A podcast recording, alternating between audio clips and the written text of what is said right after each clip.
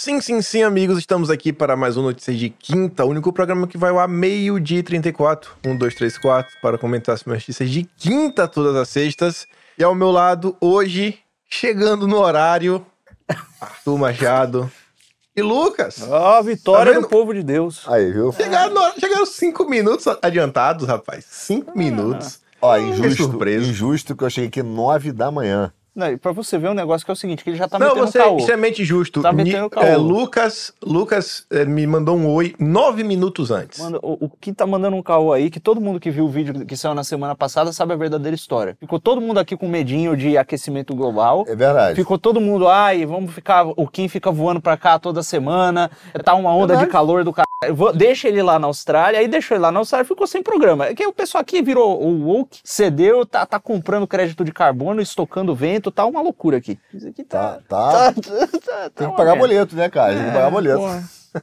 Cheio de conta pra pagar. É. Não é que eu, Kim, que, pô, tem a vida mansa, é popstar. A gente não é, cara. Come a gente é trabalhador, velho. O Kim come canguru? Canguru lá na estrada, né?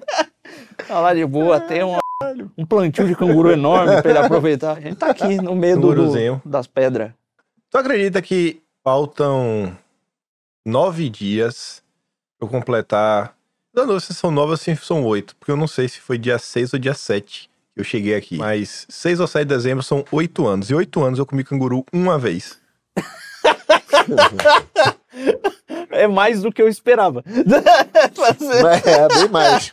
Que foi... O tio de minha mulher, ele fez a comida chinesa, só que em vez da carne de boi, eu usou de canguru. Que legal. Pensei que fosse bêbado. Foi sóbrio, então. Sim. Foi bem, foi família. Legal. Nenhuma aventura. Não, de boa, de boa. Tratei bem o canguru ainda. Não é que nem o presidente com as cabritas. É isso. É. Não, legal, pois legal. É. Muito bem. É um bom homem direito. Então, vamos começar, né? Vamos. Falando de um evento que pautou a semana passada, o show da Taylor Swift. Eita. E o show da Taylor Swift contou com uma homenagem lá dos cariocas que iluminaram um Cristo Redentor cheio de... os nomes dos estados, né? O Welcome to Brasil, no peito do Cristo, Rio de Janeiro, um negócio assim... Eu não sei pra quê, né? Vassalagem. Vassalagem. Você ter uma representação, né, do Cristo serve pra isso mesmo, né? Pra homenagear cantor pop. É pra isso que serve imagem religiosa, né? É um negócio... Agora, isso aí é populismo sem vergonha do Eduardo Paes. Populismo sem vergonha, pra ganhar votinho. Mas teve a aprovação do Padre Omar, né? É, o padre, ele chegou lá... cesta básica. Chegou lá na Swifts e falou, ó, 20 mil reais de cesta básica pra gente distribuir pra moçada aqui. E eu projeto uns negócios aqui no Cristo. Tá barato, né? Pelo menos não foram com algumas moedas de prata, né? Foi cesta básica. Cesta básica. Que bom que é o Cristo Redentor e não o julgador que vem no Apocalipse com a espada descendo uma lenha, né? Tá no tempo ainda. Só reflete a cultura do Rio de Janeiro, meu amigo. Não, e o pior, você vai ver os caras das agências de publicidades... Do cara falando dos desafios de projetar uma coisa, um design pro Cristo. E ninguém tá falando do valor religioso e, olha, nem do valor cultural que o Cristo Redentor tem pro Brasil.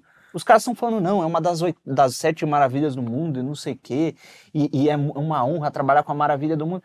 Ninguém sabe que o Cristo Redentor tem ligação com o movimento da Princesa Isabel, ligação com o movimento abolicionista, que desde 59 queriam construir lá o Cristo para homenagear a princesa, depois que ela é expulsa lá porque tem um golpe da República, os militares muito loucos, e expulsa a galera, né? Ela sai e aí se retoma depois um movimento para a construção do Cristo, né, como... Não sabia não, eu achava que fosse um presente da França. Um Redentor não, né, não. Vez, né? Foram a Cheia do Zap, que juntaram lá um grupo de mulheres da igreja, que juntou lá não sei quantas assinaturas para construir o Cristo Redentor, e tem até carta, que a dona Maria, não sei, Eufrásia, eu acho, mandando para a Princesa Isabel, não, então a gente quer fazer o Cristo aqui e tal, não sei o quê, e abaixo uma estátua sua. Porque eles tinham essa coisa da Isabela redentora da história nacional. E a Princesa Isabel foi lá e mandou, redentora não, redentora é só o Cristo. Tira esse estátua daí. E meteu o Cristo lá com os braços abertos e o Sagrado Coração. Aí, ó. Tudo isso pra vir o padre trocar por cesta básica. Cara, o Rio Nada melhor do que mostrar a declaração cultural. E, cara, deu tudo errado no show da Taylor Swift no Brasil, né? Não é coincidência. Cara, todo lugar do mundo funcionou. Funcionou, cara, estrutura. No Brasil deu tudo errado, cara. Tudo errado. O Paes, depois disso, cara, se ferrou. Aí cancelou o show, pediu pra entrar com processo. Cara, foi um caos, foi um caos. Gerou até PL. PL, veio o lobista da galera da água engarrafada. Ei, mas aí, tá, tu tinha dito que teu filho queria ir pro show e tal. Foi ou não foi? Ele não foi no Brasil, ele comprou ingresso ainda pro ano que vem, que ele tá morando em Portugal. Ele comprou ano que vem pra ir só de junho do ano que vem. Nossa, cara, já tá esgotado. Já comprou ingresso de agora. Não, tá esgotado. Cuidado, viu? Cara, tá esgotado. Chega lá em dezembro, vai procurar o menino pro Natal. Cadê o menino? Tá na fila, acampado, de fralda. Tá esperando. Se ele fizer isso, eu vou dar uma surra nesse moleque, velho. Cuidado, viu? Não, a gente chama os caras da FSB que estão lá do lado. A gente é chapa dos caras. Manda lá pra dar umas bordoadas, eles dão uns tapas e vão embora. Ela fez uma homenagem, inclusive, ao Brasil, que foi legal. Ela cantou aquele funk das Irmãs Siamesas. Que funk? Não sabe qual é, não? Não sei, não. Essa que conhece, não conhece não, Kim? Conheço. Conheço. É a famosa piada sem graça. Não, pô, é que se ela dança, eu danço. Se ela dança, eu danço. Não entendi. Irmãs Siamesas, pô. Ah! Falei que eu sabia que era piada sem graça. Ó, mas é injusto, cara. Realmente. Eu já te fiz... Outro dia me lembrava isso. Eu já te fiz rir de uma piada nos dias de quinta. Que foi qual é o cantor preferido dos anões. Você gostou dessa na época? Esqueceu, né? Esqueci. Tava eu e Trieri. Eu não lembro, não. Eu e Trieri, aí eu falei assim, ó, qual é o cantor preferido dos anões? Foi logo no Raiz, peço ao editor que faça um resgate histórico, como diria a turma da esquerda, e vai provar que o Kim riu. Foi que o cantor preferido dos anões é o Toquinho. Eu não ri dessa. Não. Riu sim. Não é possível que eu ri de uma coisa dessa. Vá. Cadê? Traz o vá aí. Traz o vá pra ver se eu dei risada dessa piada. Não, mas é que vocês têm que entender que o Kim, ele é hater da Taylor Swift, por isso que ele não tá bem-humorado. Ele foi de uma outra diva pop que também não ri de nada. Qual é? É aquela que você conta a piada, ela fecha a cara e de repente alguém fala, Rihanna. O Kim é foda dessa aí. Nossa, sensacional. Concurso de piadas. Pior que nem... Dá pra trabalhar na Zorra Total já. Zorra Total dá. Lá no Rio, né? Os inimigos do humor. Eu acho que os inimigos do humor surgiram com o Zorra Total. Sério mesmo. Vocês lembram de Zorra Total quando era criança? Ou mais nova, né? Tu já era burro, velho. O Severino, o Cara Crachá. Cara, eu lembro. Os Cara Crachá era um clássico. Cara Crachá. Eu não conseguia rir de Zorra Total. Eu falava, cara, como é que isso aqui pode ser tão ruim assim? Eu ficava, minha avó, pelo amor de Deus, muda de canal. Deixa eu ver o que tá passando aí. Acho que dia de sábado passava o quê? Passava... Tela você lembra que... Porque assim, cada... Porque não tela quente. Muitos programas. Tela quente. Não, Tela Quente era segunda-feira na Globo. No SBT, acho que era a tela de sucessos. Eu tô em dúvida se era dia de sexta ou de sábado. Tô tentando lembrar. É o que tinha, mano. Tinha que ligar a TV pra assistir. Na Zorra Total... Casa, teve uma época que tinha até um personagem que fazia apologia à agressão doméstica, o Juninho Play, que era uma mulher lá que se vestia de cara. Isso. E era o Juninho Play, porque ele, quando vinha a mulherzinha, ele ia lá e play. da rede nacional. E play. Eu achava sofrível, eu só não achava pior do que Didi. Eu falava, cara, os filmes dos Trapalhões da Sessão da Tarde era legalzinho, me divertia vendo, mas o Didi do domingo, eu falava, não, cara, não tem condição não. Inimigo do humor. Eu gostava, os Trapalhões eu gostava. É que depois dos Trapalhões, acabou, e veio o programa do Didi. O programa do Didi era ruim. Pô. Isso aí foi pós-Xuxa. Os Trapalhões eram, é isso que eu tô falando. Os Trapalhões eram bacana. Os Trapalhões eram bacana, agora o programa do Didi era... E você vê aí... Sabe que o Didi, ele também fez coisa, escalou lá o Cristo Redentor, fez toda uma cena, eu não quero dizer não, mas acho que uma coisa tá ligada à outra. Você vê, o Didi fez filme com a Xuxa e depois foi lá profanar o Cristo escalando. pra fazer show. Aí realmente foi ruim. A Xuxa... Cara, mas olha só, isso acontece. Por exemplo, o TV Pirata, quando lançou, era sensacional, cara. Eu adorava. Barbosa, tipo Barbosa. Não, esse aí eu não peguei. Barbosa, não peguei, não. Sensacional, ela torraca. Barbosa 96, o programa que vai dar o que falar. Pô, eram os caras bons, cara. Era sensacional. Só que aí a Globo, ela vai padronizando os caras pra ficar no politicamente correto, vai perdendo humor. Aí vai, no final ficou chato. Que nem o Casseta e Planeta, que nisso era bom demais e os caras foram padronizando os caras, foram catequizando, não pode, não pode, não pode. Virou piadinha de... mas acho que se tu pegar o Cacete Planeta, hein, sei lá, o já padronizado de último programa, botar no ar, tu não vai preso. Vai, padrão atual. E tem uns ex-membros do Cacete Planeta aí defendendo politicamente correto por aí. Tem uns caras aí, Pois é. Eu vi que eu acho que aquele, o Madureira, o careca, que dava porrada em todo mundo, acho que o Creyson, esse parece ser de direita. Seu Creyson. É, o seu Creyson. Ele é mais à direita. Isso. Agora, o De La Penha parece ser isentão. O Madureira nem precisa... Não, o Madureira não. Qual era aquele gordinho? Acho que é Madureira, né? Madureira tem um canal no YouTube sobre livros. Que foi protagonista. Isso, esse mesmo. Esse aí é... Nossa. Chato pra boneco. Foi o que escreveu no antagonista também. Chato. Escreveu no antagonista. Isso. Chato isso, antagonista. Caramba, ficou chato, ficou sem graça. Chato pra boneco. Ficou sem graça, cara. Pois é. Sem graça pra caramba. Enfim. O melhor era o Bussunda disparado. O Bussunda era genial. Pois é. Mas vamos lá. Vamos embora, Taylor Swift é a artista que mais emite carbono com jatinho de 200 milhões de reais. Tá vendo? É porque não conhece o Kim Paim, que tá toda semana vindo de Austrália pra São Paulo pra gravar esse negócio aqui. São 20 horas de voo, né? A Austrália, São Paulo. 27. 27. Pelo caminho rápido. Porra. Então, velho. É um dizem rolê. Que é 70%, acho que 70% do percurso do Kim é sobre o mar. Só 30% da viagem. Se você faz São Paulo, Joanesburgo, né? Uhum. Joanesburgo, Sydney. Mas normalmente você faz pelo Chile, né? Por mais rápido. São Paulo, Chile, okay. Chile, Nova Zelândia, Austrália. Pô, que pancada, hein? Tá doido, rapaz. Não compensa, não. Ele vai gravar isso aqui. Eu não entendi que você faz esse sacrifício todo. Você é muito doido, velho. Pois é, de classe econômica ainda, sofrendo. Ainda corre o risco de chegar aqui e ser preso. Tá doido. Cara, eu, hein? Vou te falar, agora... E aí, ela perde o selo ESG? Ela tem... Vou te falar uma parada, Kim, que tá assustador. Cara, eu entrei no aplicativo do Banco Santander, do meu filho, lá em Lisboa. E aí, lá no aplicativo, já tem quanto que ele gastou no mês de... quanto ele consumiu de carbono.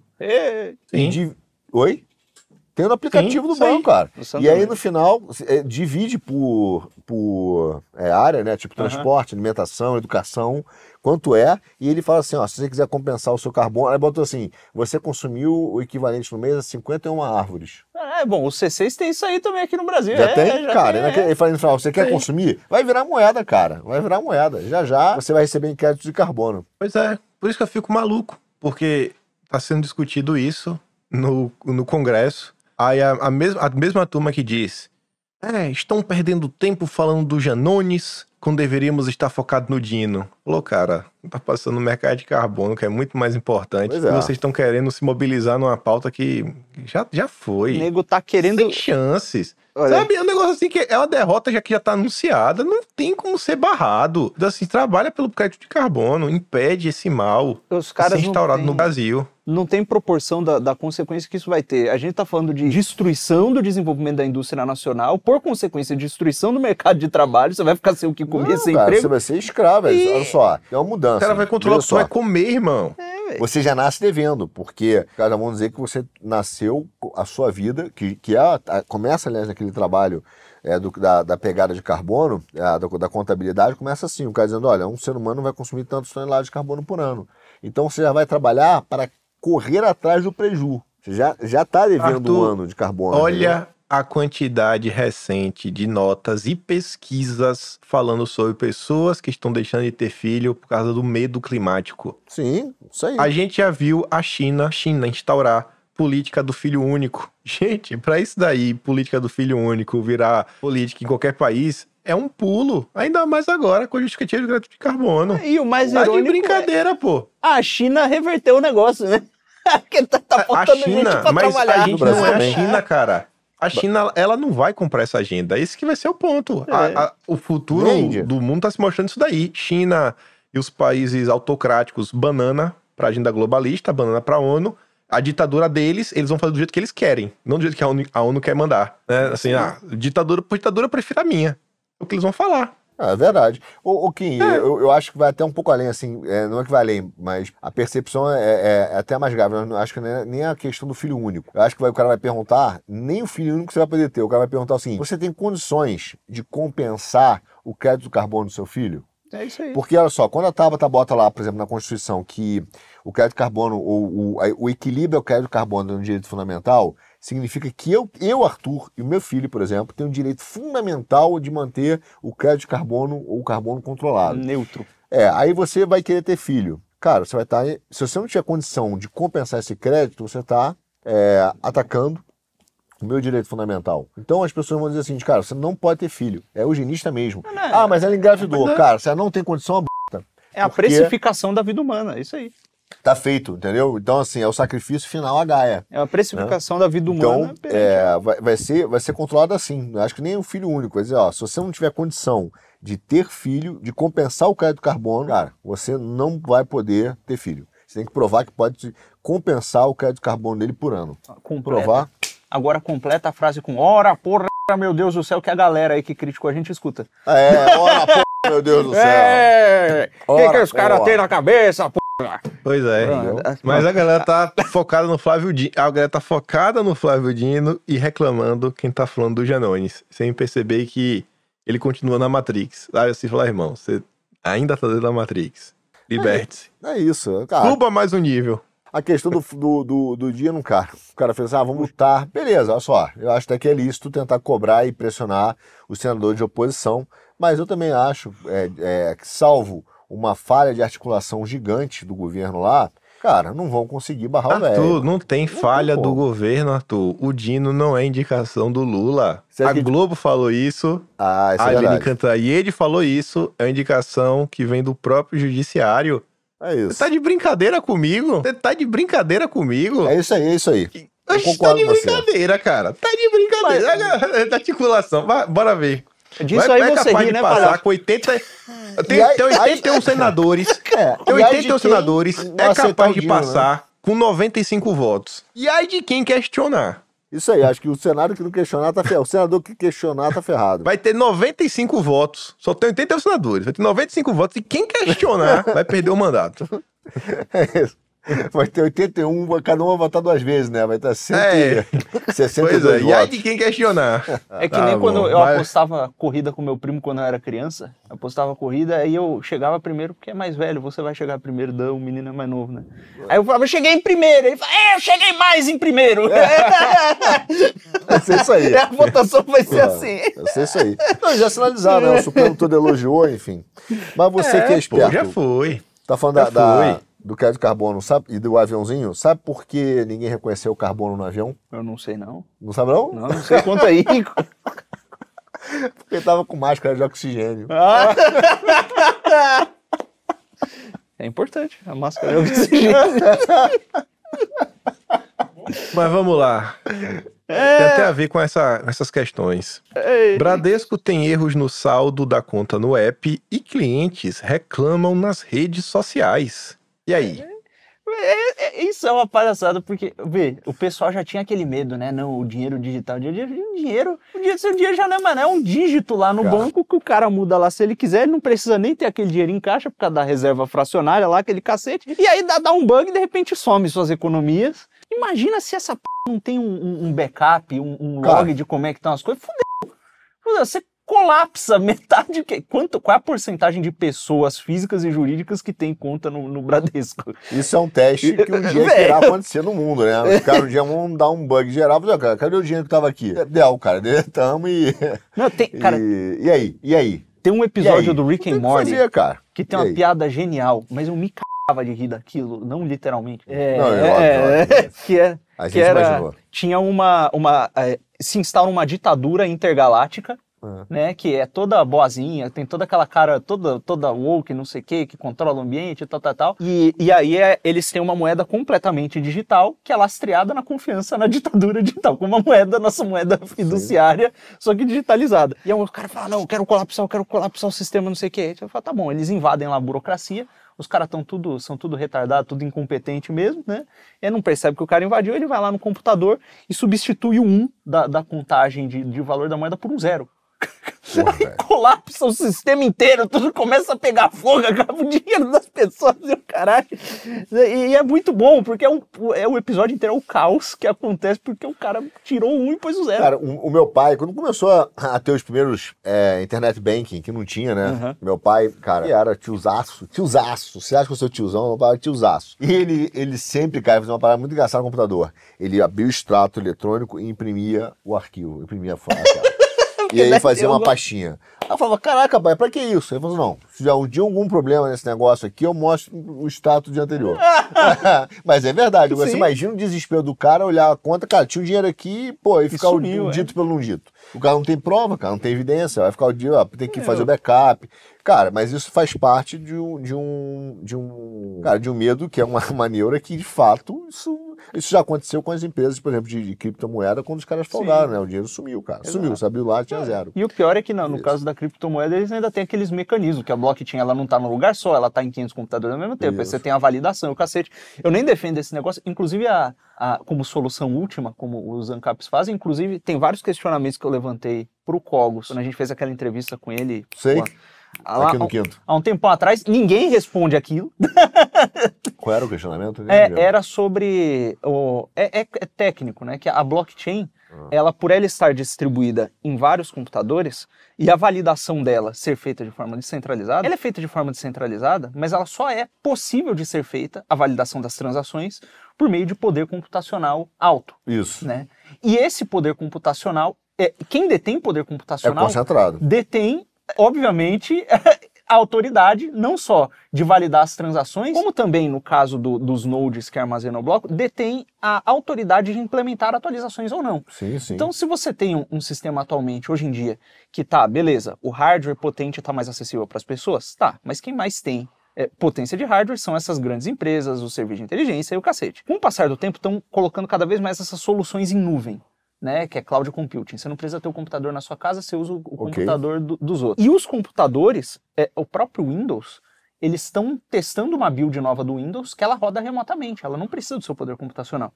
Então você não vai ter seu poder computacional, quem vai ter são os amigos do rei. Cara, e quem aí, tiver poder, os países e empresas tiverem poder computacional, dominam o mundo, né, cara? E eles dominam a blockchain também, se eles quiserem. Óbvio. E acabou. Assim como esses supercomputadores de inteligência artificial podem, cara, começar a quebrar códigos, né? É isso aí. E, inclusive senhas, é um negócio que, enfim, cara, é pesado. O Brasil, por exemplo, Minas, né, se destacou porque acho que produziu um dos apps mais famosos do mundo, mais utilizados do mundo. Foi feito em Minas. Já vi. Vai lá. Falei. Vai lá. Qual é o aplicativo? É o WhatsApp. É o quê? WhatsApp. Meu Deus do céu. Que dureza, tá vendo? Mas não, voltando, ó, papo sério, o banco Bradesco, ele não tem... Olha, não tem quem fiscalize o Bradesco, e na verdade, se o Bradesco fizer cagada, até o governo faz lá o bailout e fora de pagamento público. Vocês não têm noção do que é o data center do Bradesco, velho, na Cidade de Deus. É subterrâneo, é uma parada sensacional. Não é pedra não, porque eu fui sócio da Ágora. Quando a gente vendeu a Ágora pro Bradesco, a gente vendeu em 2008. E a Ágora tinha, naquela época, a tecnologia dela ficava dentro das nossas corretoras, tinha um data center, enfim, e software, e o Bradesco decidiu que tinha que fazer.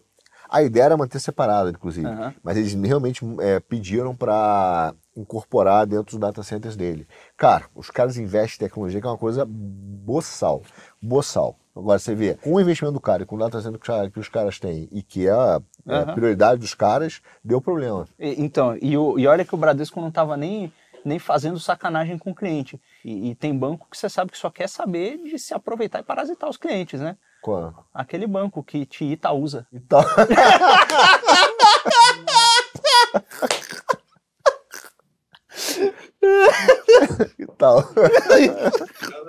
É melhor que a outra. É boa, né?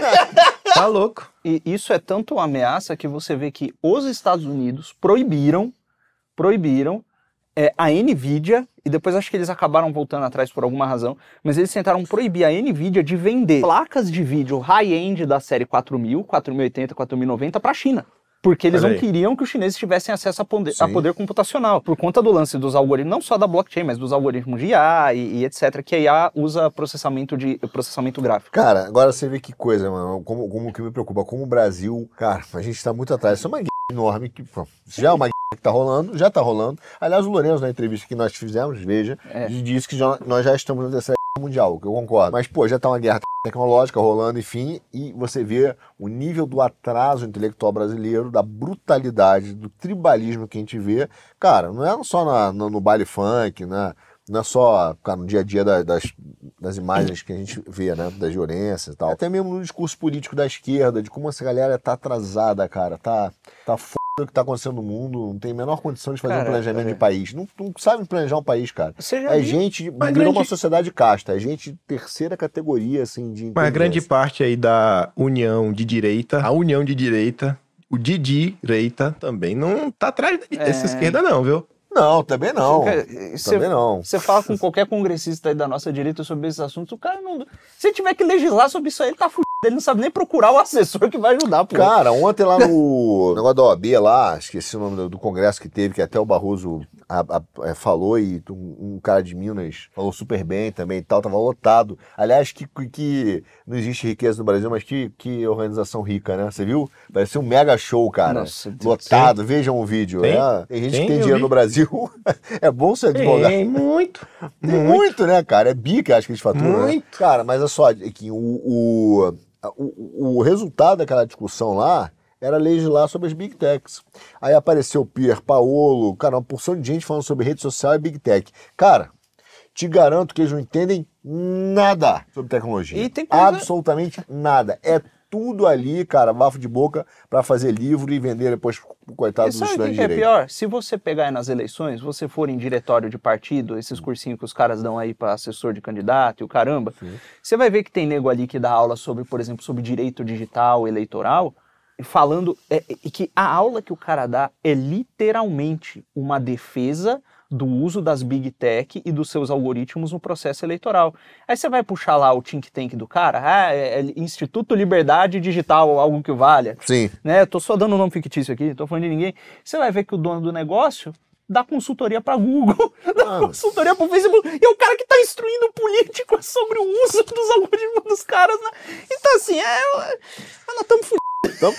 Estamos muito atrasados, cara, mas a turma de direita também, eu concordo com você, de um atraso, estamos ferrados, velho, vamos só Jesus. Tá ruim, dói. Essa agenda mesmo, exatamente essa agenda tá passando sem, não é que a gente tá perdendo, se tivesse perdendo eu tava de boa, mas a gente nem, pra perder a gente tem que pelo menos entrar em campo, nem em campo a gente entrou, assim foi W.O., o mercado de carbono passou no Senado por unanimidade, cara, um voto do Rogério Marinho, da Tereza Cristina, e o Portinho trabalhando pra aprovar, ainda botou as emendas dele. É o Brasa, né? Inacreditável. Brasil, Zil. O Brasa. Pois é. E aí o Portinho disse que eu tô trabalhando pro governo. Tô trabalhando pro Lula. Porque eu tô criticando ele. Trabalha pro Lula quem tá dividindo a direita. Eu tô dividindo a direita. Você está dividindo a direita, Kim Paim. Ouvi isso do Portinho, eu vou te falar, irmão. Dói, duro, né, velho? Dói. Duro, né? Dói, né, velho? Direita é Eduardo Paes. Dói. Tá bom, beleza. Direita é Eduardo Paes. Direita bicheiros do Rio de Janeiro. Exatamente. Que inclusive apoiou o Lula na eleição do Bolsonaro. Cara, baba ovo do Lula, entendeu? É pró-Lula. Cara, Eduardo Paes é um dos caras mais cínicos, hipócritas que eu já tive o desprazer de conhecer na minha vida. Mas aqui, ó, a união de direita. Aqui é a turma do MBL, do Moro, Chico do Linguiça. Deltan, Chico Linguiça, ó. Vídeos. Entenda a treta do triângulo amoroso entre pai, filha e genro. Essa daí o Lucas pode explicar, pra eu entender. Em Araraquara, tem um amigo nosso que vive em Araraquara e foi pra lá depois de casar, inclusive, não é ele. Não, a mulher, basicamente, o pai dela tava ali sozinho em casa, o genro foi visitar o sogrão, ela pegou lá do marido dela, namorado, sei lá que diabo que era, fazendo coisas ilícitas com o sogro. Rapaz, vou te falar. Aí, e o pior, aí ela filmou e decidiu colocar na internet pra todos verem. Ela filmou? Ela pegou o vídeo que o sogro tinha filmado? Eu acho que ela filmou, ou ela pegou o vídeo, mas ela expôs a internet. Acho que ela pegou o telefone do pai, e aí viu as mensagens, viu os vídeos, eles se filmavam. E aí ela resolveu dar uma exposição no pai, no marido... E por aí vai. E essa é uma tendência muito estranha, né? Essa de você expor a traição em público. Olha aqui, me f***, vejam. Antigamente o cara queria esconder que era corno, né? Hoje o cara divulga, maior orgulho. Pô, corno, p***. Meu pai é... Pô, ainda vai fui corno do meu pai. Ninguém entende, como assim? Caraca, velho. Cara, mas isso aí, não sei nem como começar essa conversa. Eu vi um meme bom que expressa muito bem... Não sei nem o que comentar. É, antigamente o cara falava, você falava, a menina falava, não, eu tô sozinha em casa, o cara ia correndo, né? Nesse caso é, meu pai tá sozinho em casa. Tá doidão, velho. É sério, tá, cara, e ele tá bizarro o Brasil. Eu acho que ele dava um beijo grego, não é isso? No sogrão. Tinha um negócio com o pé, eu não assisti. Eu li o que falaram. Tá demais, cara. Tá, pô, assim, eu reclamando do meu sogro, que ele me chama pra tomar um vinho e ver um futebol. É. Sogrão, te amo, valeu por ficar só nessa. Fica aí. Evitar. E não precisa do vinho. Não, vamos ver o futebol, lá do vinho, aí a gente bate um papo. Pô, vou te falar. Meu sogro mal se comunica. Ele mal consegue se expressar em inglês, então tá safe também. Tá danado. Tá, pô, a gente tem que dar graças a Deus pro nosso sogro. Aí, quem? Depois dessa... Não tem língua. Não, tá maluco. Entendeu? Tá maluco. E, cara, Araraquara é uma cidade tão bizarra que essa não é a primeira. Vira e mexe. Ó, é o cara que trai a mulher com o sogro. Tem o hacker russo de Araraquara também. Tem o hacker russo de Araraquara, inacreditável. É a cidade da Daniel Silva, pô. Do irmão de alma do Carlos Gabas. Aí, ó. É o irmão de alma do Carlos Gabas de Araraquara. Pô, tem umas coisas esquisitas lá, na cidade da laranja. Araraquara é a cidade da laranja. É, e isso é proibido cultivar laranja lá. Ué? Só quem pode cultivar laranja é uma empresa gigantesca que cultiva as laranjas, vende o suco de laranja lá pra fora, que não vende aqui no Brasil, vende pro exterior.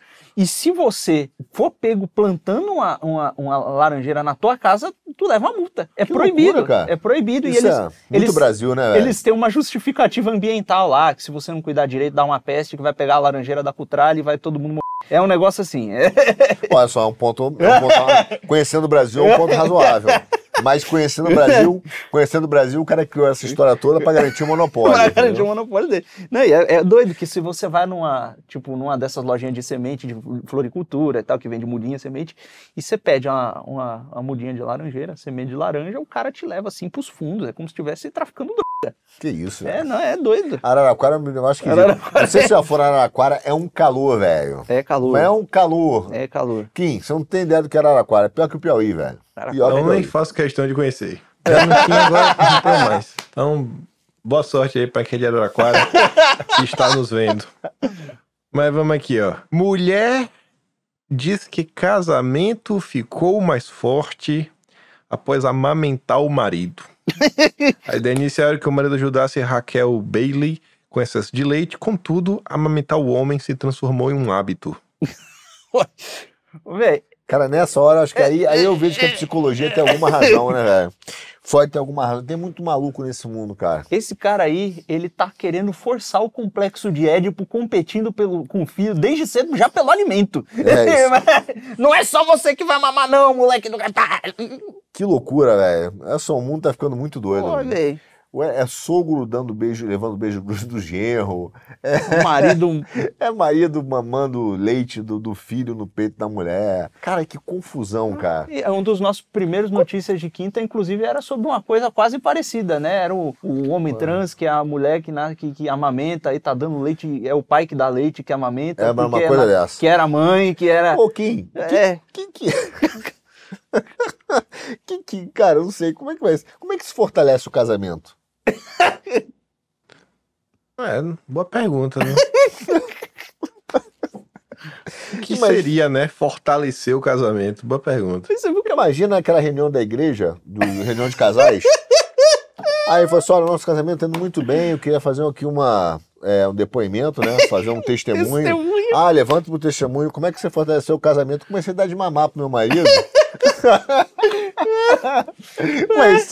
Vai ser um choque no padre e no pastor. E no pastor, nas duas teologias eu fico pra trás. É uma unanimidade teológica. É. Isso aí é estranho. Não, olha, e você vê que é uma inversão esquisita, né? Que tem aquela coisa do homem que é simbolicamente o homem transborda, a mulher recebe, né? A mulher como fosse o cálice, o homem como fosse... Né? E aí tá acontecendo um negócio ao contrário. Tem algum troço subversivo muito escroto aí. Tem. Isso aí tá errado. Tem. Não, e a mulher, você viu o que ela falou? Não, isso nos deu a oportunidade de passarmos bons momentos juntos, de fazer algo legal. Eu falei, mas caramba, antes eles tinham uma relação... Não via filme, não comia pipoca. Caramba. Imagina ela na manicure cortando amiga, cortando, fazendo unha, amiga. Estou numa relação ótima com o marido agora. Aí é que você tá fazendo, tô dando de mamar. Aí é o cara pendurado do lado enquanto ela faz a unha, né? Que bagunça, cara. Eu não assisti filme, eu acho que hoje em dia eu só consigo assistir filme se eu for no cinema. Só acho que no ano inteiro deve ter assistido uns 5 filmes, assim, em casa, né? E acho que desses 5, só um acho que eu vi do início até o fim. E uma única sentada. Como assim de uma única sentada? Explica. Senta pra assistir, dá play e só levanta. Quando termina. Vá com calma aqui. Não vai falando da sua intimidade com o canguru, que a gente não tem nada a ver com isso. Calma aí, pô. A relação com o canguru fortalece o casamento, Kim Paim. Não, mas falando do filme, eu também. Eu só tô vendo. Eu comecei a ver mais filme em casa, por uma questão profissional, porque o Trielli me obriga a ver. É verdade. A Notícias de 5ª. E aliás, outro dia eu peguei o Trielli e o Luigi fazendo um fake news no Cine Quinto. Eles estavam conversando, achando que a gente não vê o programa que a gente participa. E eu fui ver, eu gosto de ver o Cine Quinto. Aí os dois começaram a contar mentirinha, falaram assim, não, por exemplo, o Tele, obviamente, por causa dessa relação com o pai, só dá filme bom pro pai. E aí eles falaram assim, não, eu também dou... O Arthur também pega umas molezinhas. Velho, eu tive que ver Comer, Rezar e Amar com a Julia Roberts. O filme de budista, de criança. Com esse nome, com a... Não. Não, eu tive que ver. Aí o cara fala, não, Arthur, só pega a molezinha. Eu vi. Falei, não, cara, não pego não. Você tá reclamando, fake news. Vou botar na enquete, vou mandar pro Xandão. Cara, não é possível, reclamando de barriga cheia, eu só vejo o filme da Barbie, só vejo Idiocracia, eu só vejo... O pior que tá esse aí, deixa aí pro Lucas, né? Que ele se vira... Da Barbie, realmente, eu não vi. Mas eu não vejo mais filme em casa, raramente, só vejo no cinema. Eu gosto de ficar em casa lendo, porque eu já não tenho mais saco pra quantidade de liçãozinha de moral e lacração que tem nos filmes. E o filme é bobo, cara. A história é boba, roteiro bobo, mesma coisa de sempre, não tem graça. Não sei, tô igual o que agora. É difícil prender minha atenção, sabe, quando eu tô assistindo assim um filme. Por isso que eu não assisto mais em casa. 10 minutos já tô olhando o celular e tá sendo no Twitter. Tá no TikTok. Cara, mas isso é um efeito real também, eu também. Mesmo quando o filme é bom, eu tô a fim de ver, às vezes fico nervoso, quero dar uma olhada no celular. E, aliás, fui ver Napoleão, não sei se você viu aí. Cara, que filme ruim, mano. Sério? Ruim, cara. Não gostei. Bobo, cara. Eu queria até ver. Bom, vale a pena ver, assim, pra comentar. Você falou que é ruim, não. Você falou que é ruim, não vou mais, não. Não vou mais, não. Fizeram Napoleão... Não gastaria da tua, não. Um bobão, um frouxo, entendeu? Meio bobo, assim. Tem alguma piada com a altura dele? Não tem piada. Não, é perder a oportunidade. Você falando de bobão e frouxo. Trielli lembrou de uma atrás. Então, no túmulo egípcio, ele abre um sarcófago, né? E ele não consegue alcançar o cara, ele pega um banco e sobe. Você falando de Napoleão, frouxo, e já na minha cabeça já veio história, né? Destruindo, sei lá, símbolos nacionais. Esses tempos, conversei com... Assim, eu vi a mesma coisa de várias pessoas diferentes nos últimos dias. Um monte de gente falando do Brasil, com aquela síndrome de vira-lata. O Brasil ninguém presta. Tudo no Brasil é ruim. Assim, um sentimento. E aí, eu acho assim, esse ano, pelo menos pra mim, li tanta notícia antiga, me deparei com tantos fatos históricos, que eu falo assim, cara, como as pessoas... se enganam sobre o próprio país delas e, sabe, elas, sei lá, nem passa pela cabeça mais das pessoas que possam existir pessoas no Brasil que tenham feito algo que merece ser rememorado, que não deva ser esquecido, que fizeram, sabe, contra o brasileiro. Porque no final do dia você desmotiva a pessoa. Uma pessoa desmotivada é uma pessoa que não rende, produz pouco. Sim. Você consegue... imprimir uma cultura, falar, cara, existem razões pra você ter esperança de dias melhores, esperança no seu povo, esperança no seu vizinho, esperança no seu chefe, sabe, esperança que seja na própria classe política. Mas eles tiram isso todos os dias, que assim, é pra literalmente tirar qualquer chance da pessoa se sentir motivada. É. E aí eu fico olhando, nunca vi tanta gente pra baixo, tanta gente triste, tanta gente assim, claro, velho, a vida, sabe? Vou viver, porque não tem mais o que fazer. Viver, me entregar a luxúria, a esbórnia, porque é o sol que tem. Pra quê? O Brasil é assim. Dá pro pai da minha esposa. Sempre foi assim. O cara termina assim. É. Ah, mas tá tendo. Olha só, esse trabalho que você tá falando que é verdadeiro, de retirar a grandeza, não é só do Brasil, é de tudo. É tirar a grandeza do pai, quer dizer, da mãe, da família. Sim. Então você vai contando a nossa história. Por exemplo, a nossa história hoje, ela começou com uma ideia de que o Brasil foi fundado só por exploradores de escravos. Explorador, né? Marginal, ladrão. É isso. Aí o cara fala, tá bom. Aí hoje os pais, por causa de Marciburi, Tabata, essa turma, agora os pais são os grandes molestadores dos filhos. A família é um problema. Então assim, tudo é reacionário e preconceituoso. A independência do um pé tá cagado. A história é pra destruir, cara, pra destruir a nossa grandeza, entendeu? E chegar e falar assim, cara, vamos acabar com o Brasil, vamos entregar um pedaço pros Estados Unidos, entregar pra França. Deixa o chinês comprar isso aí que eu ganho um troco. Deixa o chinês, o outro vira árabe, tá tudo bem e tal. Entendeu? A verdade... Agora, tem uma verdade. O Plínio Salgado escreveu na Reconstrução do Homem uma coisa que é verdade. O brasileiro virou, não era, mas virou um utilitário grosseiro.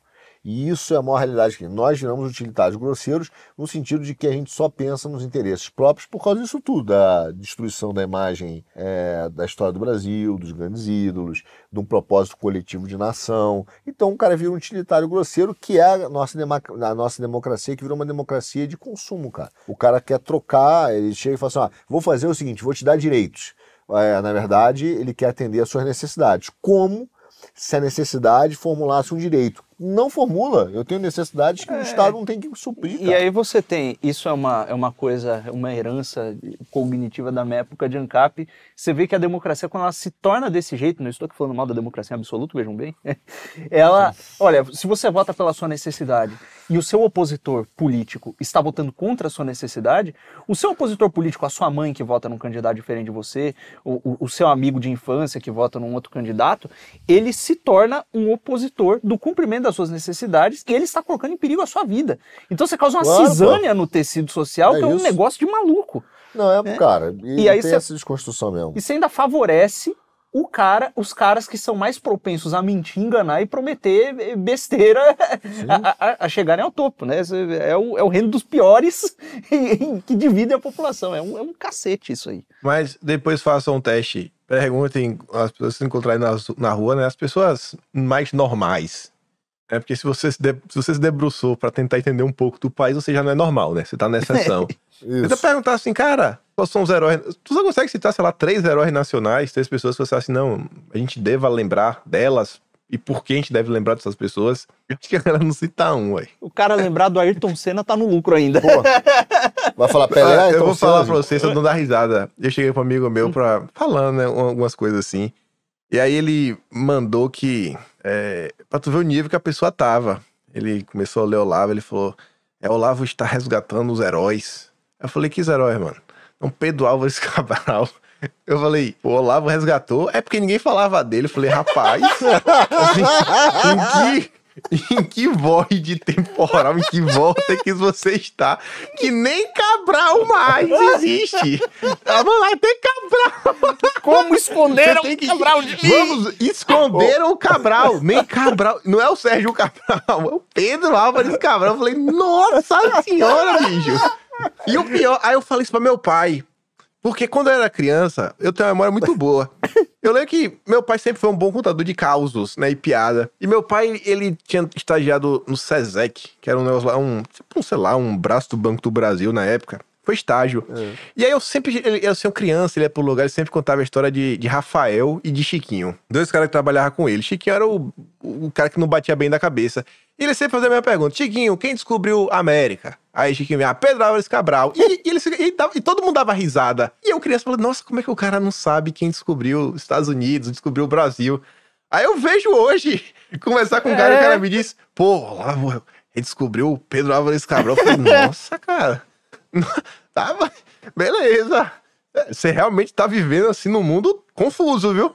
Realmente. Em 2007 eu trabalhava na... na Ágora, corretora. Me lembro que ele estava discutindo com os caras da mesa de operação, o cara falou assim, porque o Brasil nunca entrou em guerra. Eu falei, peraí, cara. Eu falei, como não, cara? Ele falou, não, brincadeira. Entrou... Eu falei, a guerra do Paraguai? Ele falou, nossa, a guerra do Paraguai, não é do Brasil. Eu falei, não. Eu falei, você não tá falando sério, cara. E ele tava falando sério, velho. Eita ferro. Ó, esse é o Brasa, velho. Esse é o Brasa. Pois é. Temos que redescobrir Pedro Álvares Cabral, viu? É. Cara. Do Brasil precisa ser descoberto. Até a coitada da Nossa Senhora Aparecida tá sumindo, porque os caras não estão mais lembrando que existe. É, tá feio. Tá ruim, bicho. É, até a Nossa Senhora Aparecida virou um negócio meio populista também, né? Virou um escambo meio, ó, eu vou lá e você me dá um negócio em troca. Ah, mas isso virou religião em geral. Mas você tá falando dos grandes ídolos, você sabe qual foi o militar, já que a gente tá falando do governo do amor, o militar mais romântico da história do Brasil, Kim? Não sabe não. Fala. Okay. Fala. É o Marechal Te Adoro da Fonseca. Pô, mas essa aí foi forçada, não? Marechal Te Adoro. Se ainda fosse Teodoro, tá, beleza. Mas era Deodoro, com D. Pô, forçou isso aí, viu? Forçou pra ter uma piada.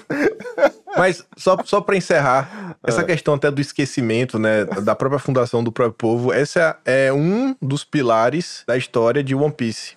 Eu deixo aí de recomendação, quem tiver um filho, quem também tiver tempo aí, paciência, tem um pouco mais de 1000 episódios para assistir, porque lá a questão é o seguinte, lá eles estão vivendo num determinado ano, e 1000 anos antes, ninguém sabe o que aconteceu. Se chama o século perdido. Antes do século perdido, hoje já sabe alguma coisa, depois de 1000 episódios tem que ter alguma explicação, né? Você sabe que tinha famílias, tinha reinos, né? Cada um tinha o seu reino, mais ou menos como era o mundo pré-Primeira Guerra Mundial. Uhum. E depois disso daí, que ninguém sabe o que aconteceu, surgiu um governo mundial. E ninguém questiona como é que o governo mundial se tornou governo mundial, mas ele existe, tá lá. Então assim, eles apagaram cenas de história e uma das pessoas mais procuradas desse universo é a menina que tem a capacidade de descobrir a história. Ela porque consegue a história... ler os glifos lá. Exato, do cacete, o poniglifo lá que tá gravado numa pedra que é indestrutível. Então se ela lê todas as pedras, ela consegue recontar a história. Então o governo mundial quer acabar com essa menina. Deixa aí de recomendação. Boa história. Sim. Mas vamos lá. Boa história. Idoso embriagado bate o carro e faz serenata para PMs antes de ser preso. Muito bom. E o PM ainda falou, né, que não, ele é bom, eles, como parece que é uma dupla sertaneja, sei lá o que diabo que é. Sim. Eles têm até CD, são conhecidos aqui. Cara, posso dar uma expose aqui no quinto? Pode? Pode? Pode, Critélia. Nós vai temos nosso Luizião. Nosso Luizião. É verdade. Nosso Luizião contou uma mascana aqui com a gente. Ele pega o violão, né, Kim? Aí a gente começa a falar assim, ah, a gente tá conversando sobre Notícias de 5ª. Aí fala assim, cara, eu gosto de fazer Notícias de 5ª com o Kim Paim. Aí ele já, na cana, ele pega o violão e começa, eu gosto de fazer Notícias de 5ª com o Kim Paim. Aí você fala qualquer outra coisa e ele vai emendando um samba. Metendo um samba e vai, cara, é uma das paradas mais irritantes da o Luigi. Luigi, pô. Luigi, eu tenho certeza que se ele tivesse tomado uma cana, faria a mesma coisa que esse coroa aí. Achei que você ia contar a história dele durante o regime militar. Não, jamais. Isso aí eu não vou contar. O Luigi... O Exposed é limitado. Mas não... é bem parecido com esse senhor aí, o que o Luigi fez. Ah, é? É. Então dá o Exposed... Ó, Luigi, depois você me corrija se eu estiver contando a história errada, o cara fica aí na cozinha fazendo besteira, cortando comidinha, pondo no fogo. É, mas o que vale é a versão, não é a história. Ele... Vale a narrativa. Ele disse que tinha tomado umas canas, novamente, tem certas coisas nunca mudam, né? E aí ele foi tirar água do joelho na rua, durante o regime militar. Com um violão, um cavaquinho, sei lá, um instrumento de corda. E ele foi lá, tá tirando água do joelho, ele veio o policial, vagabundo, caramba, vai preso, não sei o que. Aí daqui a pouco, cara, toca esse cavaco, esse violão aí, será que você toca mesmo? Ele começou a tocar, diz ele que tocou um chorinho muito bonito, talvez não seja tão bonito assim, ele estava bêbado, e o guarda liberou ele, tá vendo? Pode ser. Então, durante a ditadura...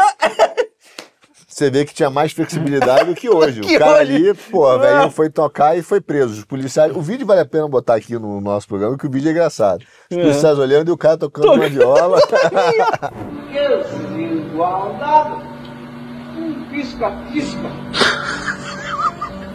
Sensacional, tiozão. E é tiozão mesmo, com calça de tiozão, né? Tiozão. Mas você sabe que tem uma história aí, né? O nome do policial que prendeu esse cara é Bruno. né? E aí ele tava sem algema, amarrou o cara, levou pra... O coroa? É, levou pra delegacia, amarrou, e quando chegou lá, ele perguntou, né? Pô, como é que vocês prenderam esse cara sem algema? Aí ele falou, o Bruno amarrou, né?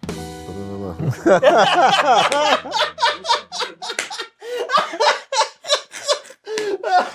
E, inclusive, Bruno e Marrone é quem canta. Seu guarda, eu não sou vagabundo, eu não sou delinquente. Na verdade, esta música é de Lairton e seus teclados. Olha aí, ó.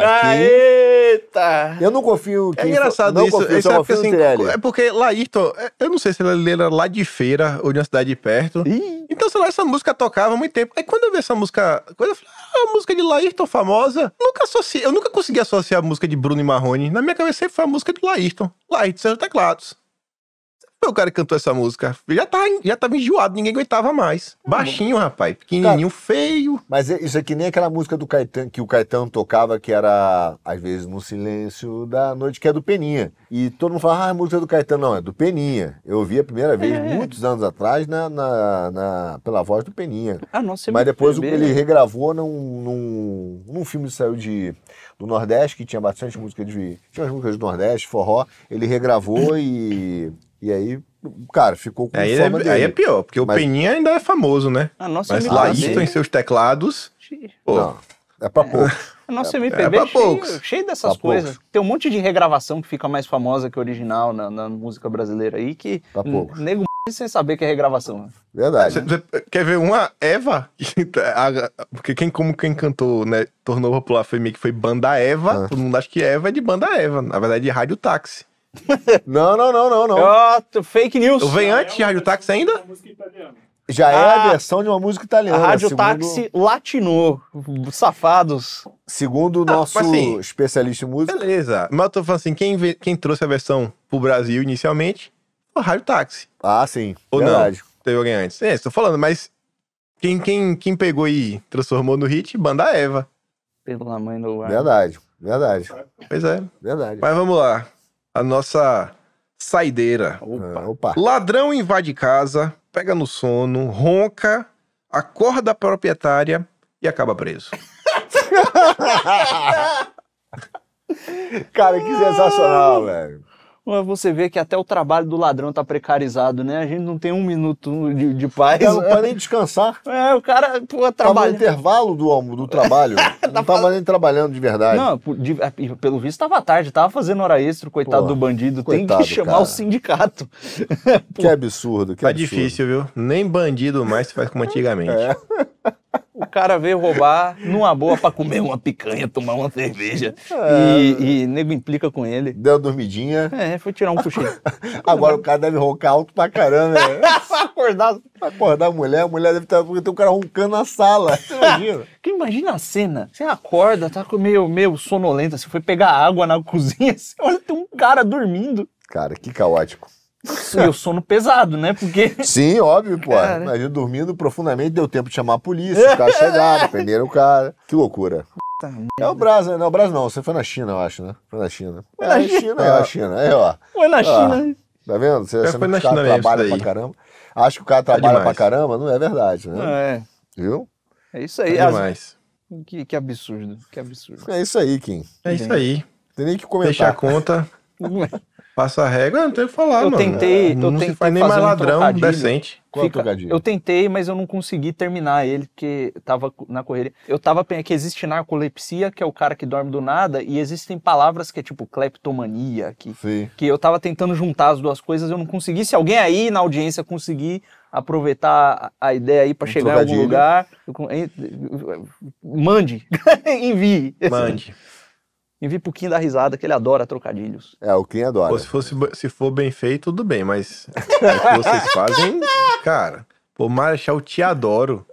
Assim, é forçado. Não é um trocadilho assim, não. Pô, isso aí tem uma sacada interessante. Não, o que Kim, absurdo. O Kim, ele detestou um trocadilho que a gente fez semana passada, do programa que não foi pro ar. Por isso que ele deu... não conseguiu chegar. Que era ótima a piada, eu tenho que trazer ela aqui de volta, que tava um negócio lá o jornalista que na onda de calor ele tava mandando a turma tomar pinga, falando, bebam muito álcool, não sei o quê, e eu falei que isso é questão de gosto. Tem, pra alguns jornalistas o bom é a cachaça, pra outros o bom é chá. E o Kim. Ah, é boixá. O Kim não gostou. Boixá. O Kim ficou... Ah, boixá é ruim. Boixá. É. Ah, eu me lembro que depois eu falei que tinha o chá que fazia você dançar. Isso. É. Que é a Shakira. Shakira. Tá vendo? Inimigos do humor. Vocês deviam montar o programa, pô, um stand-up. Vai lá no Clube da Minhoca, né? O Clube da Minhoca dos Esquerdola. Vai lá, faz um open mic, 5 minutos. Só com essas piadas. Não, mas... Cara rir, velho. Porque é difícil ser menos engraçado do que a turma da esquerda, né? A gente faz uma promoção. Quem ri, ganha o ingresso de graça. Ganha o reembolso. Ganha o reembolso. Se você rir, o show é de graça. Cara, tem mais sorrir, de graça, cara. Entendeu? Porque é engraçado. Olha, tá aí. De graça, olha aí. O cara tá um monstro. Nossa. Essa foi elaborada. Essa foi elaborada. Tá vendo? Mas é isso. Então, até semana que vem? Até semana que vem. Mais alguma coisa? Quer dizer, eu não sei se eu vi. Mais alguma piada sem graça? Não. Ah, tenho várias, mas não vou contar hoje, não. Vai gastando, né? Então guarda aí. Guarda pra semana que vem. Então é isso. Gente, lembra curtir, compartilhar, se inscrever no canal, né? Padrãozão. Assistir a entrevista com o Lorenzo. Assista a entrevista com o Lorenzo. Realmente tá muito boa, eu vi. Boas perguntas. E pior que eu tinha tido, antes da entrevista, eu tinha tido uma conversa com o Lorenzo, que ele falou mais ou menos de alguns assuntos similares.